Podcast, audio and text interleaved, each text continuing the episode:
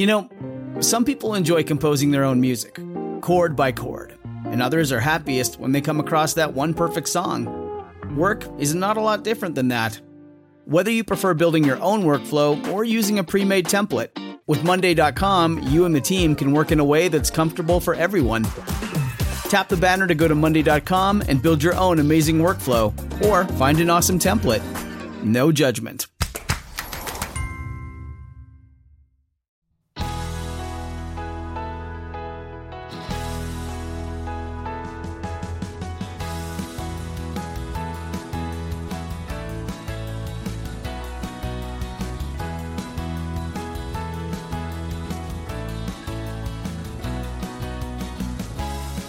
High Center Studios of Messiah College, the home of the Center for Research into Improvement Guided Cartography, in Grantham, Pennsylvania, this is the Way of Improvement Leads Home podcast, a bi weekly discussion dedicated to American history, historical thinking, and the role of history in our everyday lives.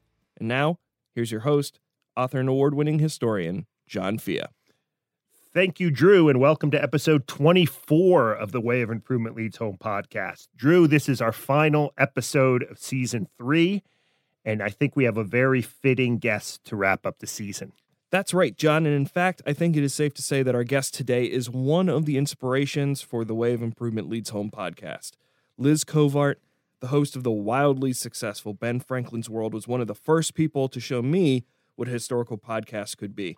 I'm, I'm thinking along uh, along with the work of Nate DiMeo of the Memory Palace, who was our guest on episode six, and the show Backstory, which used to feature Peter Onuf, who was our guest on episode eight. Liz's show first inspired me to think about historical podcasting, and these podcasts were what was on my mind that fateful day when we met at that local coffee shop and started brainstorming about this, our own podcast. James Taylor, who's a New Englander, I know Liz is a New Englander, uh, he's got this great song called That's Why I'm Here. And one of the verses in the song talks about him as a celebrity, right? And and you know he says, uh, "Fame and fortune is a curious thing.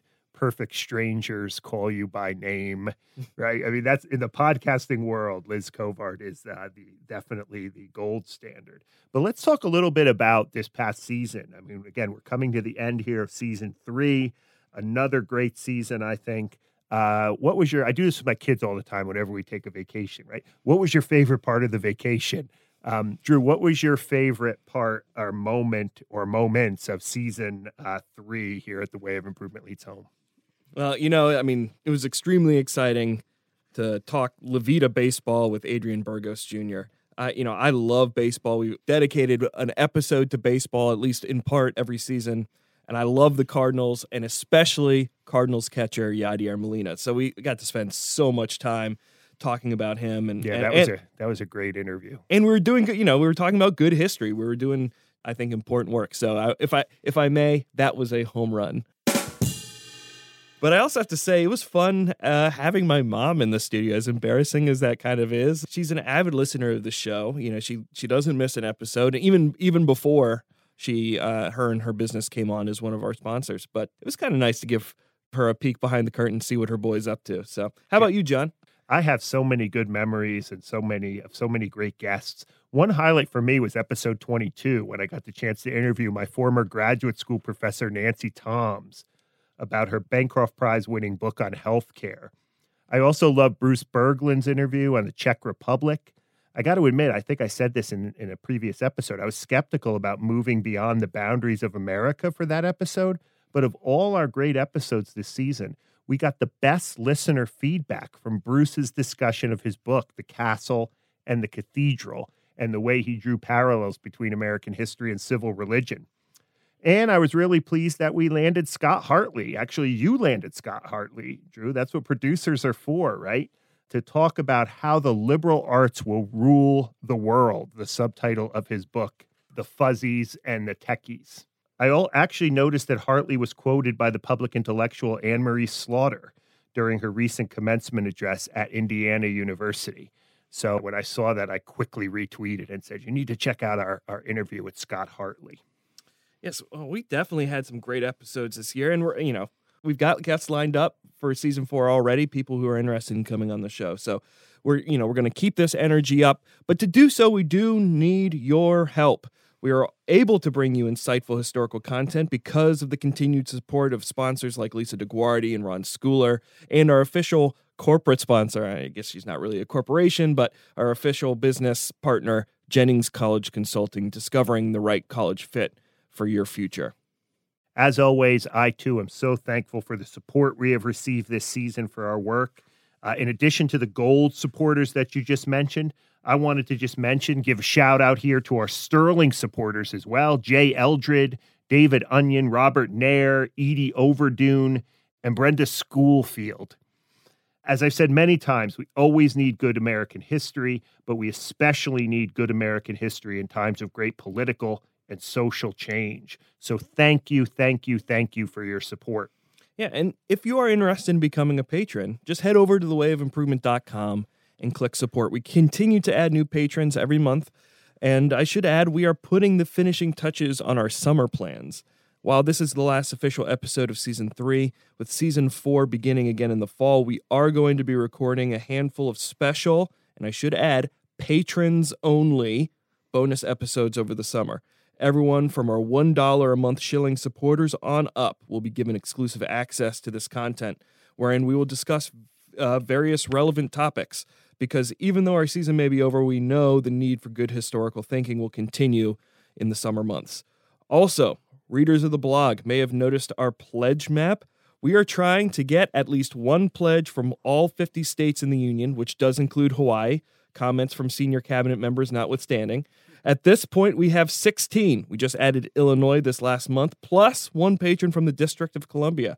But I will add, we have not yet had a pledge from Missouri, despite my efforts to get as much Cardinals talk on the air as possible, nor have we received a patron from New Jersey, despite dedicating an entire episode in season one, episode nine, I should add, to the patron saint of Jersey himself, the boss, Bruce Springsteen. Can you explain that, John? I'm very disappointed by that. Jerseyans, you need to step up. You need to listen to something while you're laying there on the, on the Jersey shore this summer uh, down in Wildwood, Ocean City, Seaside Heights, Long Beach Island.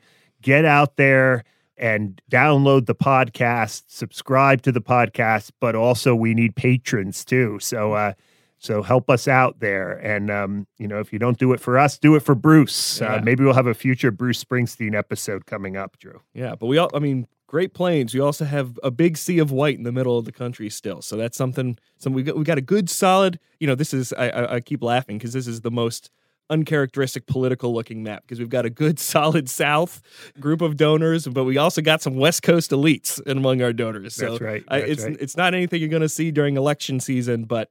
Uh, we do have plenty of plenty of states, so we're gonna put an updated map up on the blog, and you can, if you're from one of those states that hasn't been highlighted, maybe just consider giving one dollar a month and then you'll get the exclusive content and you'll be helping us in our 50 state strategy. Yeah, and Drew, I'm really looking forward to those summer episodes, those short episodes that we'll do uh, just to keep our readers connected.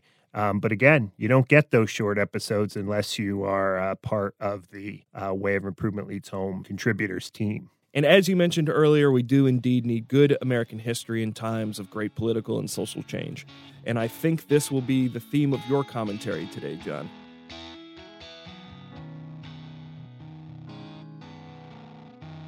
In a recent article at the History News Network, the noted historian of the Civil War era, David Blight, suggested that our current president, Donald Trump's greatest threat to society and to our democracy is not necessarily his authoritarianism, but what Blight described as his essential ignorance of history, of policy, of political process, and of the Constitution. Blight pointed to Trump's recent statement that Andrew Jackson, his hero, could have saved the country from the Civil War. Jackson, of course, was long dead before the major events in the sectional crisis that led to war took place. But the problem, as Blight sees it, runs even deeper than this.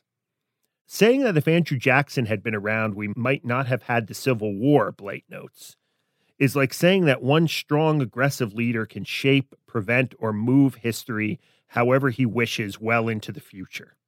According to Blight, Trump's learning of American history must have stopped a long time ago. And he adds, I wish this is funny and not deeply disturbing. If a president makes history, which he can and does on any given day, he should know some history. He must be able to think in time, to think by analogy, precedent, and comparison.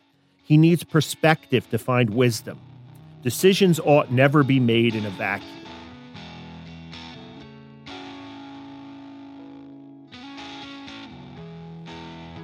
Blight quotes James Baldwin, who in a 1965 essay says that history is not merely something to be read, and it does not refer merely or even principally to the past.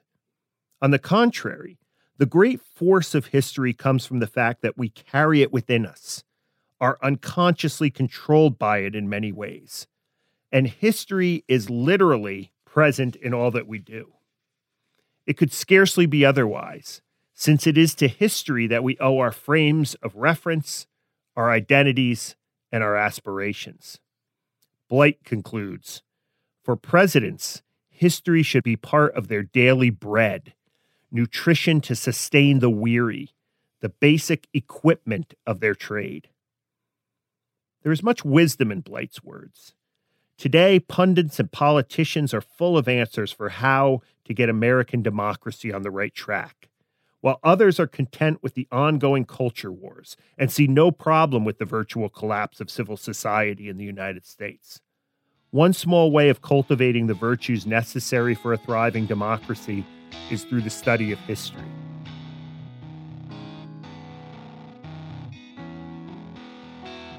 If you listened to episode four of this podcast, you heard our interview with Stanford education professor and historian Sam Wineburg. In his well known book, Historical Thinking and Other Unnatural Acts, Wineburg has argued convincingly that it is the very strangeness of the past that has the best potential to change our lives in positive ways. Those who are willing to acknowledge that the past is a foreign country, a place where they do things differently than we do in the present, set off on a journey that has the potential to transform society an encounter with the past in all its fullness, void as much as possible of present minded agendas, can cultivate virtue in our lives. Such an encounter teaches us empathy, humility, and selflessness. We learn to remove ourselves from our present context, if only for a moment, in order to encounter the culture and beliefs of a foreign country. Sometimes the people who inhabit that country may appear strange when compared with our present sensibilities. Yet the discipline of history requires that we understand them on their own terms, not ours. History demands we set aside our moral condemnation about a person, idea, or event from the past in order to first understand it. One cannot underestimate how the virtues learned through historical inquiry also apply to our civic life. The same skills of empathy and understanding that a student or reader of history learns from studying the seemingly bizarre practices of, say, the Aztec Empire might also prove to be useful at work.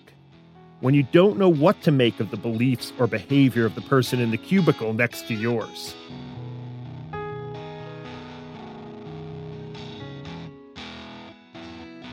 In their study of popular attitudes towards history, Roy Rosenzweig and David Thelen offer an excellent example of the socially transformative power of engaging with the past. One sixth of the 1,453 people they polled believed that an awareness of how people had passed through experience in the past helped respondents to understand them in the present. These respondents believed that it was equally important to understand the past of a stranger as it was to understand their own. On arriving in New York City, a Jamaican born immigrant claimed that hearing the stories of how other immigrants arrived in New York before her helped her to humanize them and learn how to live with the city's high level of diversity. Her encounter with people from different cultures and backgrounds led her to conclude that there was a lot in common between her immigrant experience and the experience of her neighbors. As Rosenzweig and Thelen put it, understanding the past was a first step toward respecting and even embracing unfamiliar people, practices, and faiths.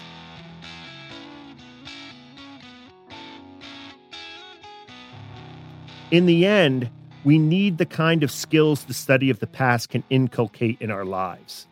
The very practice of entering the past, no matter the character of the people we meet there, is an important practice in our quest to make the world a better place.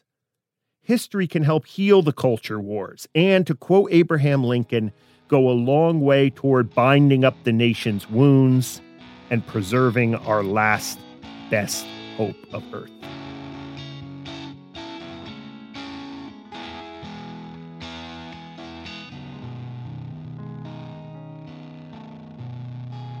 Our guest on today's episode is Liz Covart, the host and founder of Ben Franklin's World, a podcast that is consistently ranked as one of the nation's most popular American history podcasts.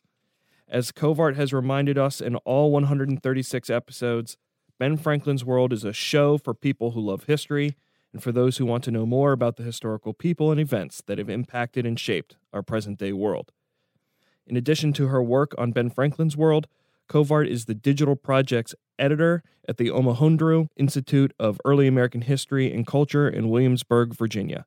She received her PhD in American History at the University of California, Davis, where she studied with Pulitzer Prize winning historian Alan Taylor.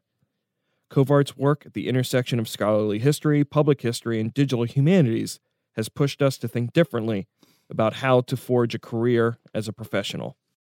We are thrilled today on the Way of Improvement Leads Home podcast to have history podcaster extraordinaire Liz Covart on the show. Liz, welcome to the Way of Improvement Leads Home podcast. Thank you so much for having me, John and Drew. It's a great honor to be here. Um, I've been an avid reader of your blog for many years. Great. Actually, Drew and I are looking at her, at each other right now we're very, very disappointed already in the interview, Liz, because you didn't start out with hello and welcome to the Way of Improvement Leads Home podcast. you know, I listened to your episode when you debated that. You were like, we need a, an entry level. And then I went and I was like, wow, I guess I really do do that all the time. But everybody does. You know, John Oliver has hello, hello, hello. That's right. That's right. And everybody has one. So, yes. All right. Well, um, Hello, John and Drew. Thank you so much for having me on the Way of Improvement Leads Home podcast. That's great. Perfect. Awesome. Perfect. You made our day, Liz. You made our day. Um, now, I know you've talked a lot about this before in various settings, uh, but tell us how you got involved uh, with history podcasting. Well, I started it, I got into podcasting as a listener. Um, I finished my graduate training at the University of California, Davis in 2011. I was living in New York at the time because my dissertation was on Albany. It was so much easier to research and write a dissertation on Albany, New York, right. living in Albany, New York. And uh, when I decided I didn't want to be a professor, wouldn't be produce, pursuing the academic job market, my partner Tim said, you know, I need a change. He applied for a job at Google, and we came back to New England and to Boston particularly.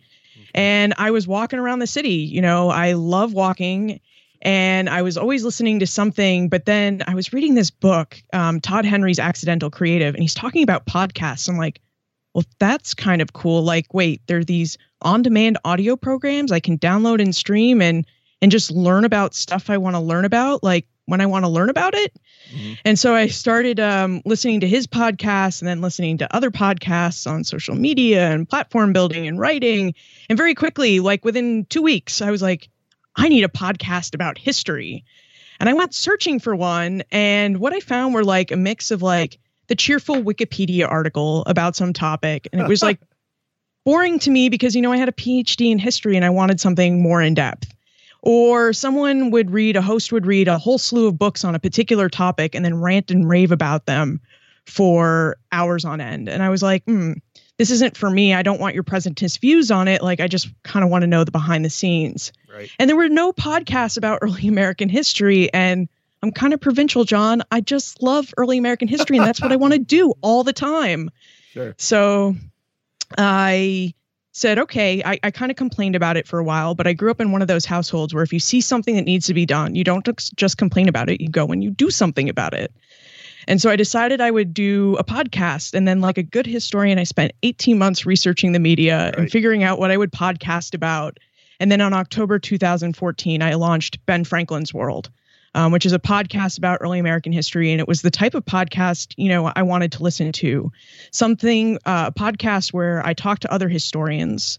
Um, so you got to hear other historical voices, a podcast that looked at what kind of historical sources they were using, talking about their books, but not giving you like opinions about their books and trying to, you know, convey the importance not just of history as facts, figures, and events, but history is people, both people of the past and people of the present, um, you know, working to construct the history. Sure. And so sure. that was a podcast I created and I wish it was a more glamorous story. I wish I could say I'm going to be a podcaster and this is my life's goal. But like I started as a hobbyist, I was going to write lots of books and articles, and then within two and a half years, it's gone from avocation to vocation. Okay. So that's how so, it happened. So you didn't see a great light in the sky or something while you were walking in Boston Commons or something. no, no, there was no like flash from the right, gold right. dome on the city on the hill. No, right, it was just like there's nothing nothing interesting for me to listen to in this space, so I better create something. Good, good. Tell us a little bit about for uh, I'm assuming a lot of our listeners uh, have heard Ben Franklin's World uh, since we kind of run in the same kind of uh, orbit of American history podcasts. But for those who haven't and maybe are new, tell us a little bit about first the format of the show. What can we expect if we if we download uh, Ben Franklin's World? And then maybe tell us a little bit, give us a kind of inside glimpse into uh, what it takes to create each show. Um, every is it every week, Liz, that you're that you're on? Or, yeah, so, yeah. So if you're interested in Ben Franklin's World, every Tuesday at 1 a.m., there's a new episode that releases. Um, that's Eastern Time, 1 a.m. And it's an interview driven show. So at the time when I was looking at the podcast space, there weren't interview shows with historians. And I really actually wanted to create a narrative podcast. But John, do you know how much work that is? I know. Like Drew, if you started that, you'd never finish. My uh my even these little commentaries that I do on our podcast, it takes me forever to write. Yeah. And I'm always nagging, getting trying to get them done. Yeah, yeah. Yeah, so I was like, I don't have time for that. So I decided I would go with interview driven because I knew lots of historians. And I also know that historians like to talk about what they're doing. Right, sure. Um, so it is an interview show and each show format is pretty much the same. My research showed that listeners they like a little variation, but mostly they want it they want consistent format because they plan you into their lives. So I'm, you know, if someone's taking me jogging, they want to know they have approximately 35 to 55 minutes of of audio to go on their jog. Like they've sure. slotted me into their lives. So they want that consistency. Yeah, I like that. So the show is an interview. I have a segment called the Time Warp, which is um, a hypothetical history question, which I do because I like people to think historically and think about contingency that nothing is foreordained to have happened. And um, then there's summary views from you know summary thoughts from both me and and the guest at the end. So how does it? So so tell me about. Um, you put one on every week. Uh, drop one. There we go. That's proper podcasting language. What goes in, you know, take me through the week as you're preparing for for the for the episode. I mean, you have a you have an author, you have a book to deal with, you have the production, so forth. Where do you work? How does that all happen? Well, I work mostly from home uh, here in Boston. I have a little studio, little office. And um, my work pattern has changed a little bit over time. So, as I said, it started out as a hobby. So, I've always really read the book cover to cover because it's important for me to be prepared. And if you've ever listened to like even the great interviewers and they do a book, you get really great segments on the beginning of the book and really great segments on the end of the book. And like the middle of the book, it's like everybody is like treading water. Like right, no one knows right. how to how to talk about it. Um, so I really do prepare. Um, so I read the book and then I sit down and I come up with questions. And I do try as much as possible, providing that I've left enough time in the week, try to pull my audience, so to speak, and ask them what they would like the guest historian to answer about a particular topic. But I try to focus on really one or two of the most important themes. So I want to take you through a book, but I can't always take you through the whole book depending on the length and right. how much detail there is. So I try to focus on one or two themes. And then I structure the interview around those themes. And the goal is I want to ask enough questions. I always plot out 12 regular questions for the interview. And sometimes we get to more than that. And sometimes we never get to that. Sure. So that varies. Um, but I try to plot those questions out and then I send them to my my historians in advance because a lot of people actually get nervous about talking about their work and they need to think about how they talk about their work. So I use those questions as a guide and sometimes they don't get asked the same way I wrote them down or follow up questions come up during the conversation so we don't get to other questions. But I do that prep work and then I interview the historian. um, from my computer via Google Voice and a program called Audio Hijack Pro. And then I edit. And that's probably the part and the workflow that's changed the most. Initially, I'd sit down, I'd always worked with an audio engineer because I realized that in my research, I was never going to take the time to learn all the plugins on how to balance everything, how to how to get out distortions. It was always just easier for me to hire someone to do that. I should just add right here, sorry to interrupt, but our, our audio our audio studio producer Josh just gave you the thumbs up on that on that little last part of your your answer there. Yeah. yeah. I've always hired an audio professional, but I I would sit down and I'd listen to the audio and then I would write out these detailed edit editing requests that I'd want my engineer to make. And it got to the point that you know, I started in October. By that August, I met him at Podcast Movement, which is a big national conference for podcasters. And Toby sat down with me and he said, Liz, I'm just going to show you how to start using audio editing software.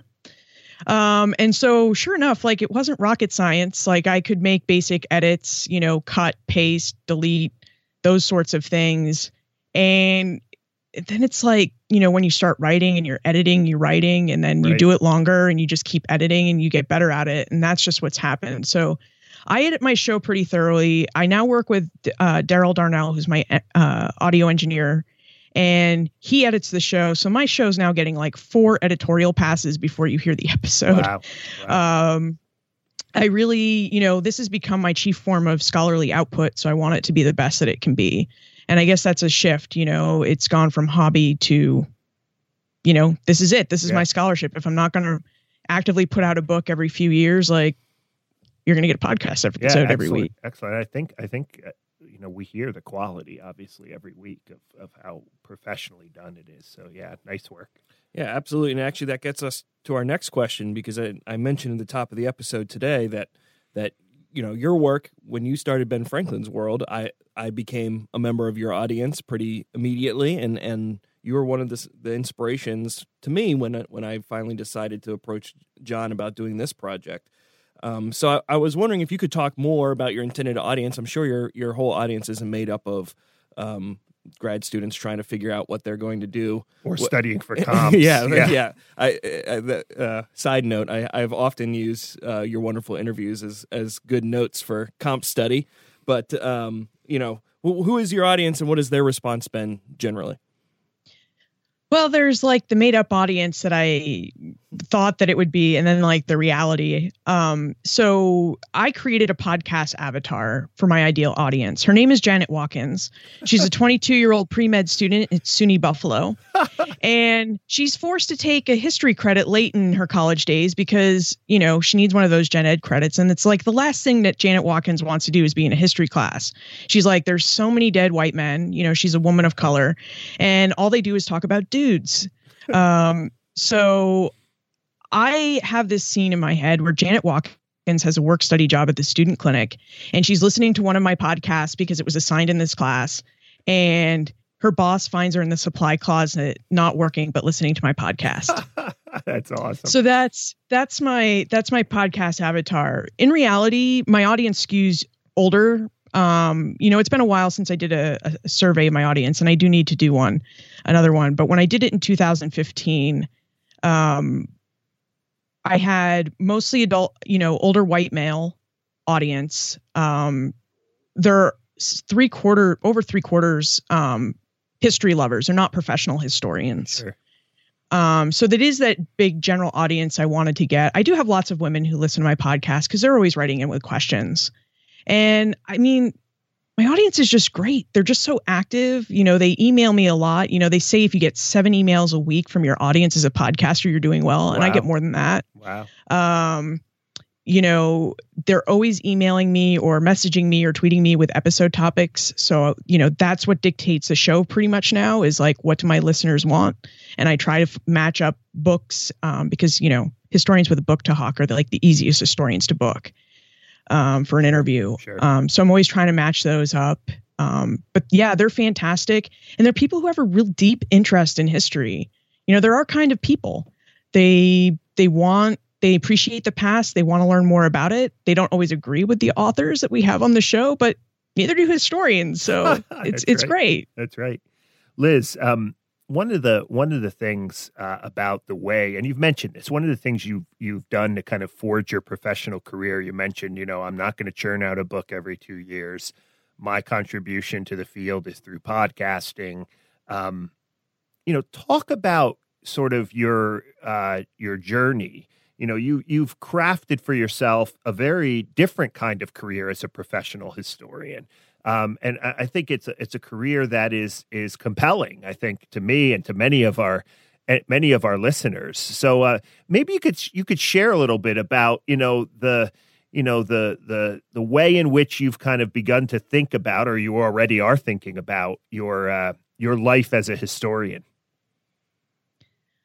Well, my career definitely is different. So I, I finished graduate school and I knew I didn't want to be a professor. Um, I'm a I'm a doer. I like forward momentum, and I just really didn't think that the tenure track was going to give me that kind of situation that I I, I wanted. Sure. Um, so I thought maybe then I wanted to go back to the Park Service. I had been in my college days a seasonal interpretive ranger for the Boston National Historical Park for five seasons. And I enjoyed that, but I also knew I wanted to go to grad school because I didn't want to just keep talking about the Battle of Bunker Hill and the same basic facts every day. Right. Um, so I sought out some internships with some smaller organizations here in Boston to try and figure out what I wanted to do. But what I found was, at least here, most of the people who run public history sites end up becoming administrators and they do less history work and more nonprofit administration work. And I was like, no, I definitely want to be a historian. So I decided, well, if I can't do those things and I don't quite know what I want to do, I'm just gonna I'm gonna write lots of books and articles. I honestly thought I would I would take my advisor Alan Taylor on and see if I could write more books than he could. Good luck. Yeah. Yeah. Um, and as I was taking some writing classes at a local writing center, because Alan was a, a great advisor and he really took the time to teach his students and me how to write. And so I became obsessive with writing. So I was like, how can I improve it? Um, so I went to this writing center, was taking classes on like fiction and poetry, sentence diagramming, and it sounds really boring, but it's like language has such power. The way we communicate history is so important that those classes were worth it. And meanwhile, I started a blog which was something I was told not to do in graduate school. You shouldn't start a blog until you had 10 years, what they said in 2007. Sure. And um, I started a blog, and the whole point of the blog was I'm not going to do this, you know, professor thing, and I'm right. figuring it out. And how can I make my life work as an independent scholar? Like, how can I actually make a living for that? And I was fortunate along the way because my partner is an engineer for Google, and we could live off his one income while I tried my hand at freelance writing and all these other things to try and make money. Um, so I, this the role of that is I never really made money as a freelance writer. Um, I got really sucked into podcasting, and as I said, the that podcast just took off really fast. You know, in October 2014, I launched with 288 downloads. By that January, I had almost 51,000 for the month. Wow. Um, for that month, and then it just kept going up to the point now where we have over 160,000 downloads a month. Wow. Um, so the growth on that was really quick. The Omohundro Institute, I reached out to them for help, and they were very, very helpful and very supportive. Um, they recognized it as a professional media source before I recognized that it was a professional media source, and so they they gave me lots of advice about how to professionalize it. Sure. And um, I took that advice. So the podcast has grown in tandem with their advice, and um, I started devoting more and more time for that. And then it was, well, okay, if I'm going to do this whole podcast thing, how can I make money from that? Right. And it took me a long time to wrap my head around monetizing one's podcast because the goal of the show had always been to create wide public awareness about the work of professional historians in the historical process. And I wasn't selling anything. I just really wanted to give people information for free. Sure. And in podcasting, if you take on a sponsor, I can tell you till I'm blue in the face that it is an ad, but because you just hear my voice and my listeners connect with me, they also take it in some ways as part endorsement. So I knew I had to be careful with that. So it took me a long time to figure out how to monetize. And then, you know, I had the Omohundro Institute sponsor a series and Cornell University Press um, sponsored 12 episodes last year. And then, um, you know, the Omohundro Institute has come back on as a full time sponsor. But, uh, you know, I had to figure that out. So I'd blog about that. Um, but yeah, I was always just trying to make it work. And it's an interesting career. Um, I think there's lots of holes in the his. I, I would say that my biggest, the biggest thing that has happened in my career is I just saw a couple holes in the historical profession and just tried to fix them. And then in doing that, it's led to a job. Yeah, so sure. We'll talk about that job here in a few minutes. What's really interesting, Liz, as I hear you talk, you know, early in the, your answer to that question, you you talked about how, you know, you didn't want to be a public historian who just talked about the same thing every day, right? And and that really, you know, I've I've thought I've thought at different times, you know, wouldn't it be cool to sort of go into more sort of public history at a museum or historical site? But it really does kind of limit you, right? Because you're you're I don't want to say stuck because you know there are a lot of people doing good things, but if you do have kind of these cur- this curiosity in all kinds of areas, much of the traditional public history uh, training that graduate students get, right, who go into fields in public history, you really end up right at a place where you're telling the same story every single day. Um, and thinking about more, you know, creative ways or more creative ways how to tell the same story but there really has been no kind of slot right for for this kind of public history in which you are engaging with uh, all kinds of topics on a regular basis so it really was i like the way you put that it really was a hole wasn't it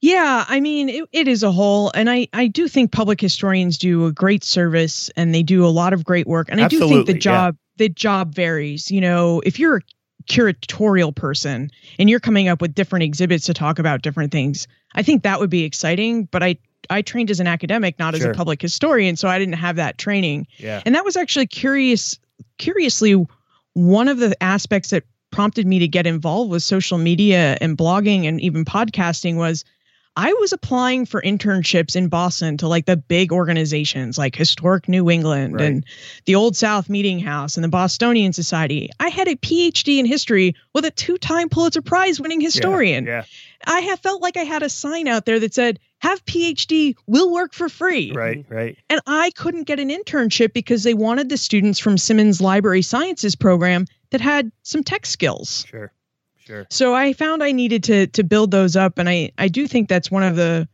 more adaptable things about the public history field is those students come out with all sorts of training that we don't get right um, right. that we should be getting, I think, in um, historians. But I, I should also say I, I really don't like the dichotomy between public historians and academic historians. Yeah. I do believe that there's specialties, but at the heart, we're all historians and we're all doing important work. And um, you know, and we all we're we all all, in this together. yeah we all have a kind of public uh you know public uh, what is history if it's not communicating to the to the public Right. right Um, so let's let's shift directions here just a little bit, and um, I'm going to put you on the spot. I know, I'm, I'm sure you love all your episodes and guests equally, uh, like any good parent of a, uh, would. But has there been an episode or two that stand out in your mind as being particularly exceptional?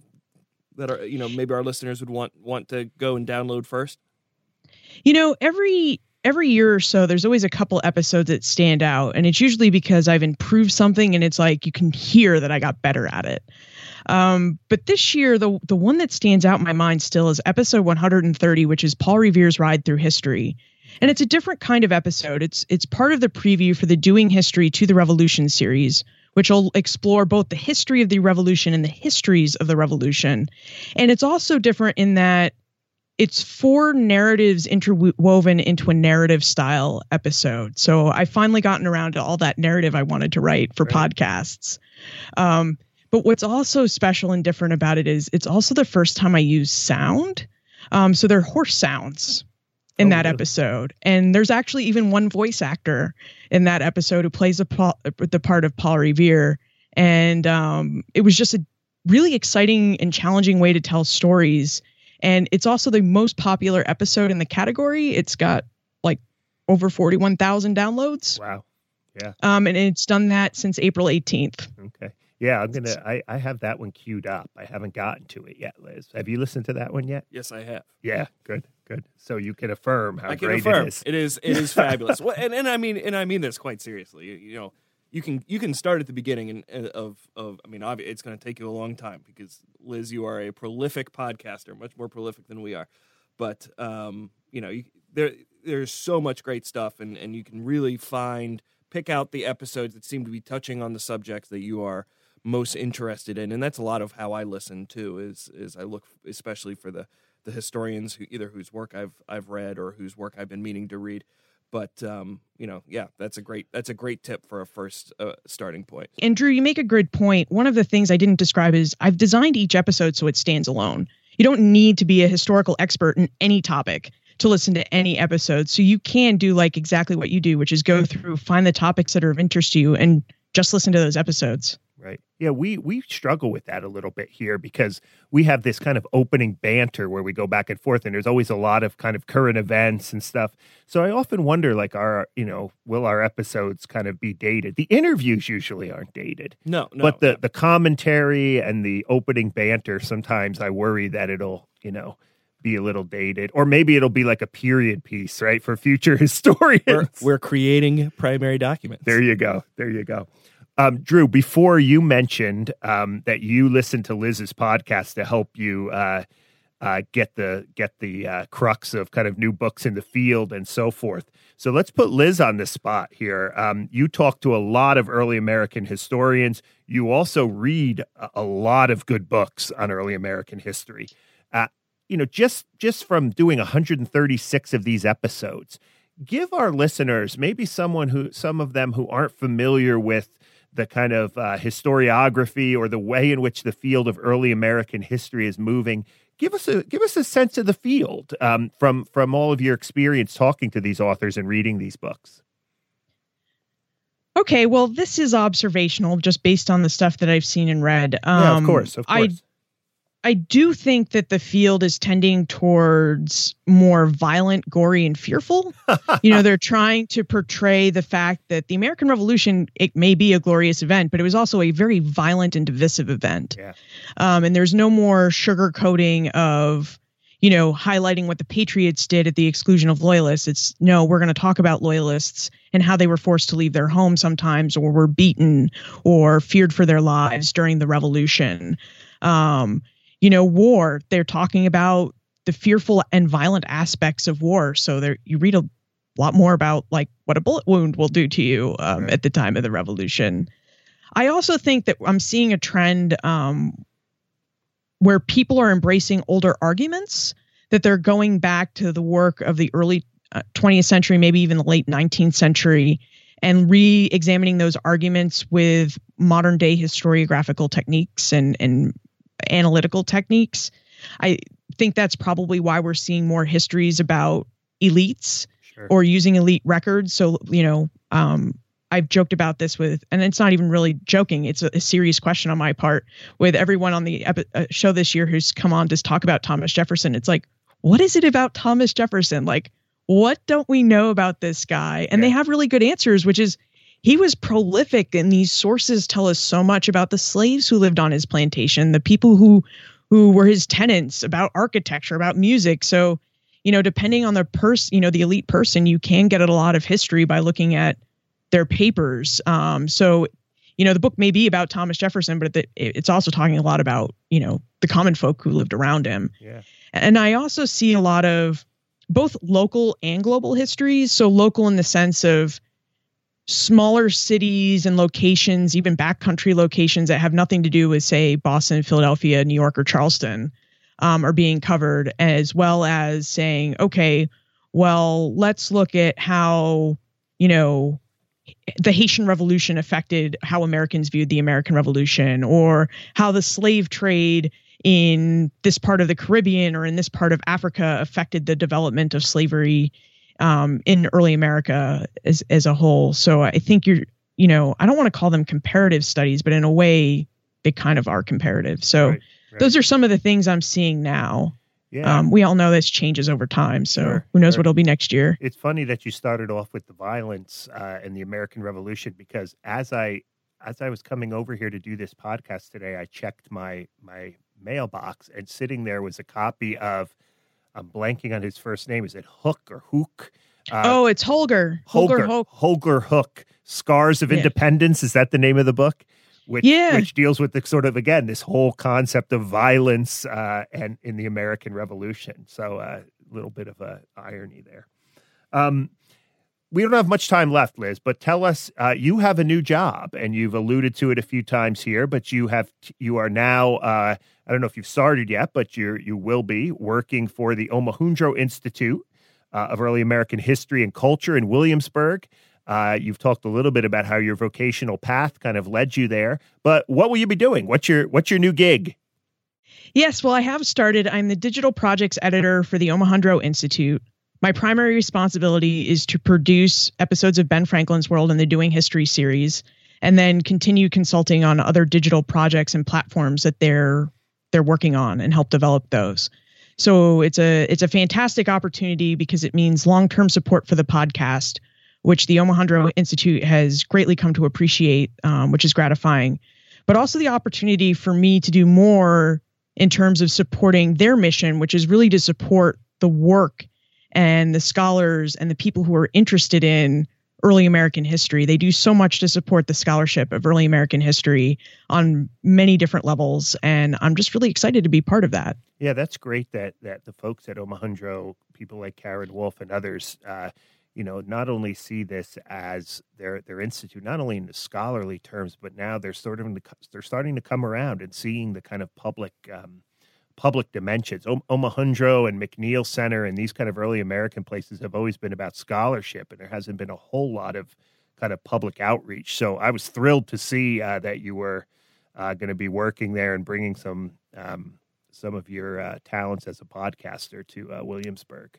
Yeah, I, absolutely, and and I'm actually remembering one another great episode to check out of yours is your interview with with Joshua Piker about editing the William and Mary Quarterly, which is I, I thought was just a great way to bring what is this kind of cornerstone of early American scholarship, something that those of us in graduate school spend a lot of time reading, but it, it, illustrating why it is so is so important and could be such a wonderful resource to any his, history lover, either inside or outside of the academy.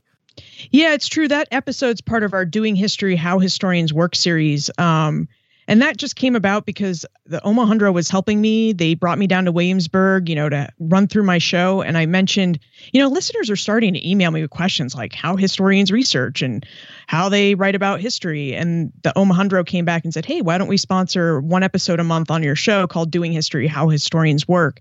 And so that episode was meant to you know, in conjunction with the other episodes in that series, kind of show you how historians know what they know about the past. And I know pundits like to say people aren't interested in history, but I have found that they are not only interested in history big time, they're also very interested in how historians work. Um, well, our time is up, Liz, but tell us uh, how can we A, find the podcast, and B, uh, learn more about you and your work? Ben Franklin's World is available everywhere you can download a podcast. We even have our own app. So if you go to iTunes or Google Play Music or Stitcher and look for Ben Franklin or Ben Franklin's World, you'll find it. Or you can go to the App Store and look for Ben Franklin and you'll find the Ben Franklin's World app. And I'm available online. You can tweet me at Liz Covart or send me an email at liz at benfranklinsworld.com. Excellent. Uh, again, we have been talking with Liz Covart, uh, the host and founder and what else, proprietor uh, of Ben Franklin's World, uh, one of the great uh, early American history podcasts. Thanks for taking some time in your busy schedule, Liz, to, to chat with us, uh, us lesser folks here at The Way of Improvement Leads Home. Drew and John, thank you so much for having me. It was great.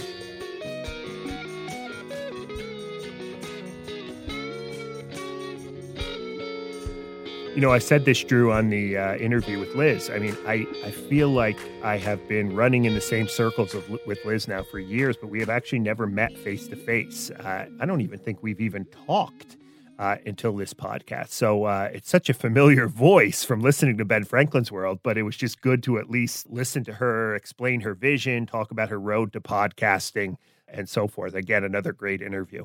Well, yeah, I mean, we've we kind of said this over both both at the top of the show and during the interview, but you know when she talks about kind of discovering this new career potential opportunity, filling this hole, and and and really exploring what a, a historical podcast could be. You know, for me as a graduate student, that was a really formative thing. Hearing that for the first time, and you know, I've been a listener of of, of Ben Franklin's World basically since the beginning.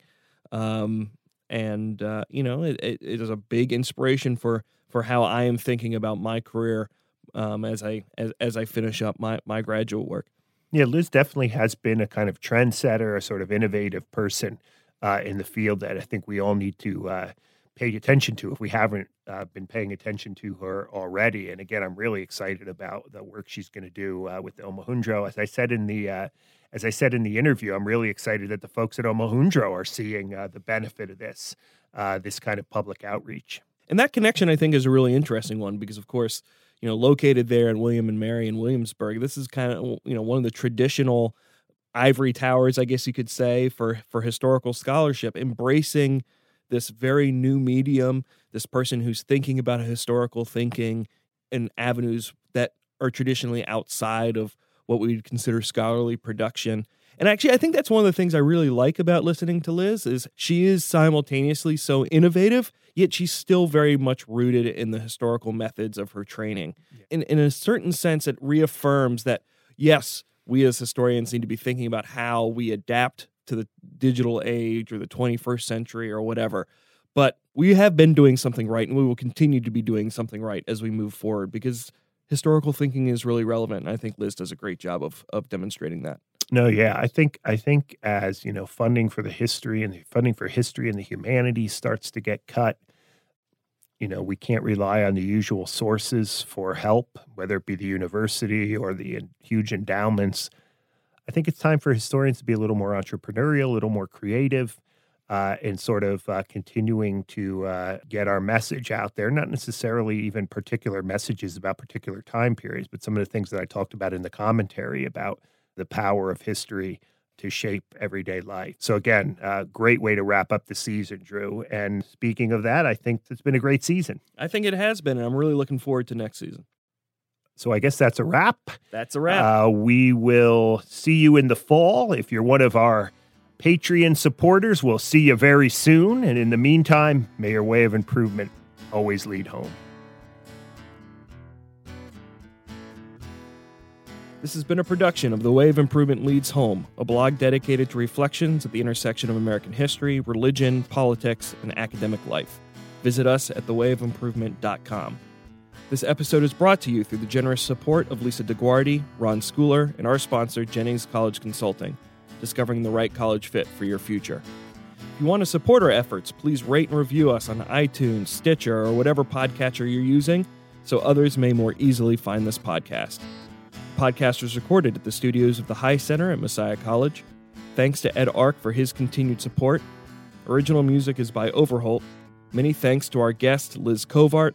Our studio producer is Josh Lowry. I've been your producer, Drew Dyrli Hermeling, and your host is John Fea.